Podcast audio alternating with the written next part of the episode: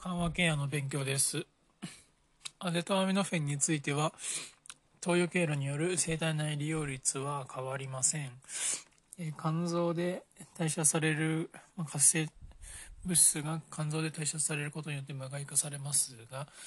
グルタチオン包合は、えー、低栄養だったり肝障害がある場合は低下します。なので、まあ、低, 低栄養の患者さんはアスタミノフェンの肝障害出やすいということですね。アスタミノフェンのいちにち最大投与量は よんせんミリグラム、 ただしごじゅっキロ体重ごじゅっキロ未満の場合、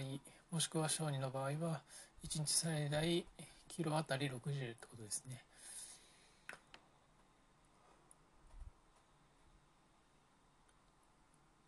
えー、いっかいあたりはパーキロじゅうごを超えないように注意すると。えー、アスタミノフェンの効果はいちじかんで出ます。さんじゅっぷんで血中濃度は最大になっていちじかんで効果を発揮ということで、レスキューとしての使用は可能です。投与間隔はよんからろくじかん空ける、いちにちさんかいからよんかいと、そんな感じ。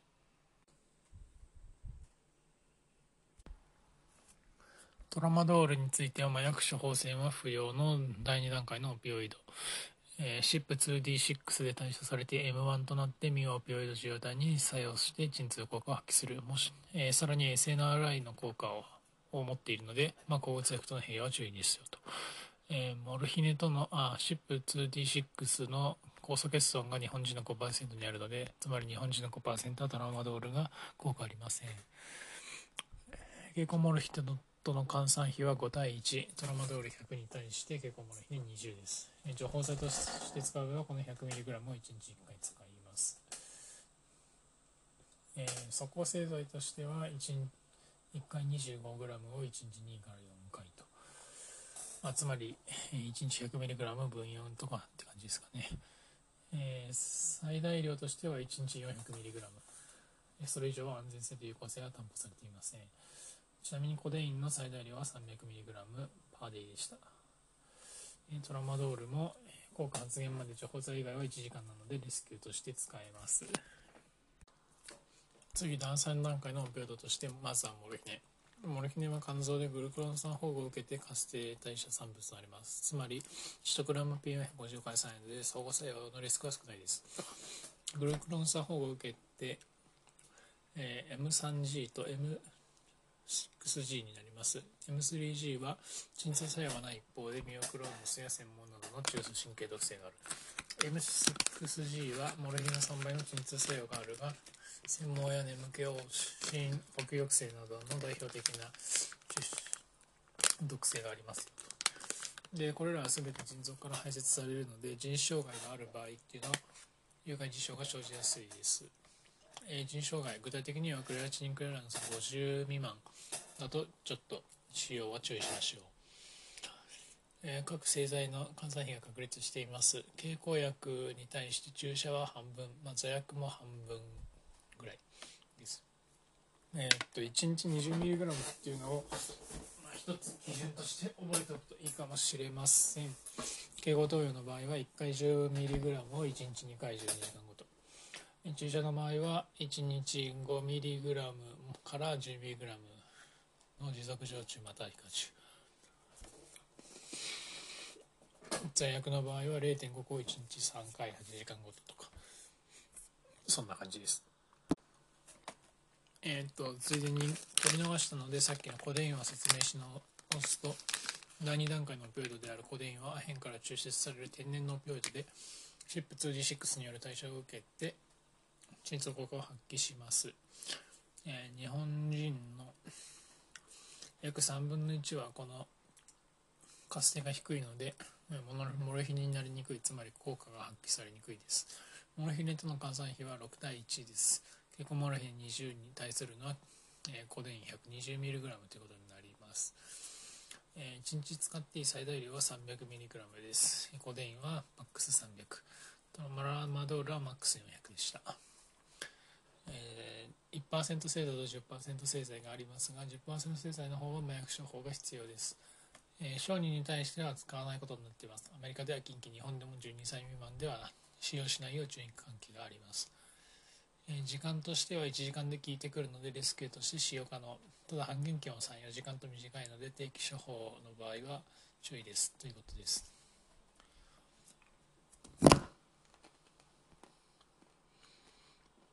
えー、まあいっかいの使用量目安としては にじゅうミリグラム、 これをさん、よんかい使うとかそんな感じがいいと思います。えー、続いてオキシコドン。オキシコドンはモルヒネと比べて利点としては腎機能の影響を受けにくいということ、つまり腎機能障害でとモルヒネは使いにくいがオキシコドンは使いやすい。欠点としてはシトクローム系で代謝されるので相互作用に注意ですということです。オキシコドンに変化体は約 じゅっパーセント、うん、じゅっパーセント 鎮痛作用あり、ノルオキシコドンは鎮痛作用がない、これが大半ですが、えー、いってんごパーセント がオキシモルフォンといってオキシコドンの約じゅうよんばいの鎮痛作用を持っていますと。製剤としては内服と注射があります。患散比は確立していて経口モルヒネに対して経口オキシコドンはさんぶんのに、経口オキシコドンから注射のオキシコドンにするときはよんぶんのさんということで、えー、ろくたいよんたいさんっていう感じですか。えちなみに錠剤が硬いので粉砕はできなくて乱用が防止されてますってことです。オキシコドン除法薬としてはいっかい ごミリグラム をいちにちにかいじゅうにじかんごととか、えー、オキシコドン中としてはいちにちあたりごからじゅうミリグラム 持続注射もしくは皮下注ということになってます。えー、お次はフェンタニル。フェンタニルもシップを介して代謝されますが腎機能の影響を受けにくいと。ここは、えー、オキシコドンと同じですね。えー、消化器症状や意識障害といった副作用は他のオピオイドより少ないとされているのが利点であるということと、まあ、投与経路として注射製剤の他に、えー、経皮吸収剤と口腔粘膜吸収剤があるっていうのが特徴でしょう。えー、患散比は確立していて、えー、経口モルフィネからフェンタニル注射にするときはひゃくぶんのいち、えー、フェンタニルの注射から調布剤にするときはえー、っとちょっと難しいね、これはちょっと覚えるのは難しいと思います。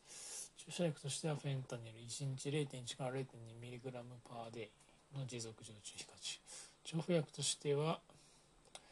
まあこれはちょっと覚えられません ろくてんにごマイクログラム パーアワーってことになってます。ちなみにフェンタニル調布剤はえー、容量変更後に定常状態になるまではよんじゅうはちじかんからきゅうじゅうろくじかんという時間がかかります。まあ、に、みっかかかるってことですね。で取った後の半減期もじゅうななからよんじゅうごじかんととても長いということで、まあ、あの容量調節はかなり難しいということは覚えておく必要があります。それに対して、えー、舌下錠とか胸粘膜から吸収されるやつっていうのは効果発現までじゅっぷんなんですね。かなり早いです。なので、まあ、そういう時はいいでしょう。ただ呼吸抑制など重篤な有害事象が生じるリスクもあるので十分慎重に使う必要があります。自分で薬の使用がうまくできる認知機能の低下がないことを確認して処方するってことですね。えー、よくレクシレスキューの使い方に関しては内服などはろくぶんのいちからよんぶんのいちが目安、持続常駐の場合はいちじかんりょう早送りっていうのがまあ一応基本ですと。内服の場合のと間隔はレスキューの間隔はいちじかんいじょうということですね。持続常駐フラッシュの間隔はじゅうごからさんじゅっぷんいじょう空けてということになってます。意外と短いですね。えー、ちょっと新しいものとしてタペンタドールがありますね。タペンタ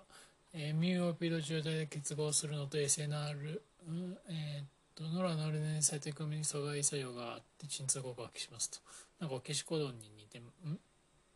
トラマドールだっけに似ているな。えー、グルクロン酸包合による代謝を受けるので肝機能障害腎機能障害などの影響を受けにくいですと。まあ、便秘や発疹嘔吐の副作用も他のだいさんだんかんオピオイドと比較すると生じにくい。オキシコドンとの患散比が確立していて経口オキシコドン にじゅうミリグラム に対して経口タペンタドール ひゃくミリグラム ごばいですね。えー、極量、まあ、はタペンドドールは よんひゃくミリグラム です。ガス突における位置づけはまだ確立はされていないということになっています。えー、次がメサドンですね。メサペンかな。えー、オピオイド作用の他に エヌエムディーエー 受容体拮抗作用も有しています。半減期が長い、また個人差が大きいので容量調節が難しいです。またきゅうち延長による不整脈のリスクがあります。なんかいいことがないなって感じですが、まあ、モルヒネに比較すると腎機能低下例でも安全に使用できます。あとまあ半減期が長いのは容量調節は難しいですが、いちにちいっかいで済むっていうのがあるかもしれない。eランニングを受講した人でしか必ず、えー、処方できません。必ずいっしゅうかん以上の間隔を空けて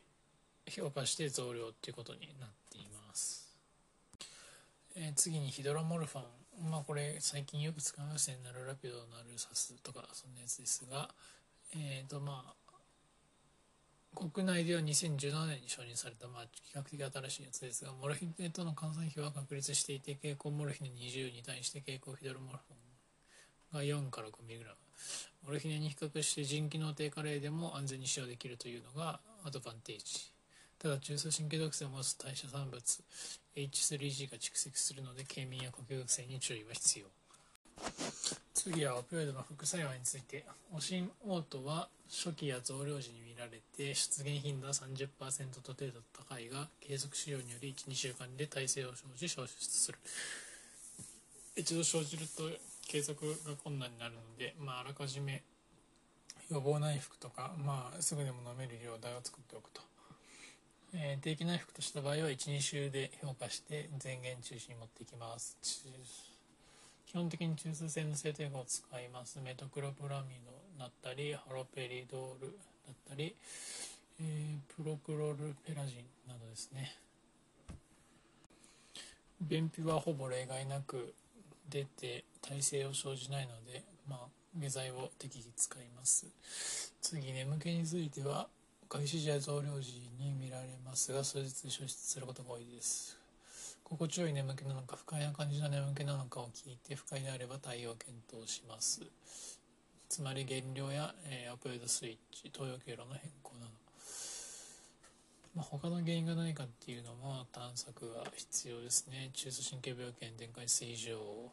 分泌異常、腎機能障害、肝機能障害、高アンモニア結晶、感染症、低酸素など。オピオイドの増量についてですけれども、蛍光モルヒネ換算で ひゃくにじゅうミリグラム パーデイ以下の場合は ごじゅっパーセント ずつ増量が基本です。 ひゃくにじゅうミリグラム パーデイ以上の場合だとか、まあ、小柄だったり高齢者だったり全身状態が不良な場合には さんじゅっパーセント ずつ刻んで増量するということになっています。オピオイドスイッチングについて、まあ、基本的には通り期間で変更しますが、蛍光モルヒネ ろくじゅうミリグラム パーデイ以上の場合には副作用が増強する恐れなどがあるので、にじゅうからさんじゅっパーセント ずつ徐々に置き換えるという手があります。ごぶんのいちからさんぶんのいちぐらいずつ置き換えるということですね。で、えー、副作用が問題となるには にじゅうからさんじゅっパーセント 減量することもある。中等量以上、つまり蛍光モルヒネ換算 ひゃくにじゅうミリグラム パーデイ以上のオピオイドが使用されている場合には、専門家にコンサルテーションした方が良いですということです。変更後の評価の目安としては、注射や座薬に変更した場合はにじゅうよじかんご、フェントによる調布薬へ変更した場合はよんじゅうはちじかんごに効果を観察します。えー、副作用が問題となる場合は にじゅうからさんじゅっパーセント 減量しましょう。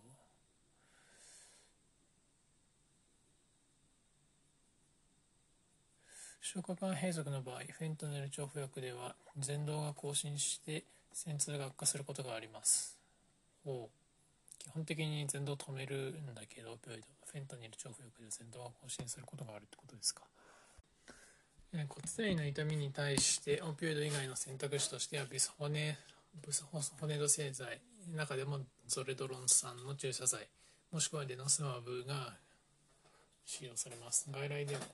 可能で、ゾレドロン酸に関しては、腎機能低下例では排泄が遅延するため、投与量の調節が必要です。デノスマブは腎機能低下例でも比較的投与しやすいですけれども、重篤な低カルシウム結晶を予防するためにカルシウムやビタミン D 製剤の投与が必要となります。ソレドロン酸は よんミリグラム 点滴投与がいっかげつごと、デノスマムは ひゃくにじゅうミリグラム 皮下注射がいっかげつごと、まあ、どっちもいっかげつごとってことです。その差、その他、眼性凸に対して放射線を緩和的にやることもあります。効果発現までにはどのぐらいかっていうとにしゅうかんぐらい。で、まあ、最大の効果はよんからはっしゅうかんごぐらいということになってます。えっと、換算、モルヒネの、モピュートの換算に関して、内服から静注に切り替える場合、モルヒネはにぶんのいちにしますが、オキシコドンはよんぶんのさんにします。フェンタニルの貼り薬を持続静注皮下注にする場合は投量にします。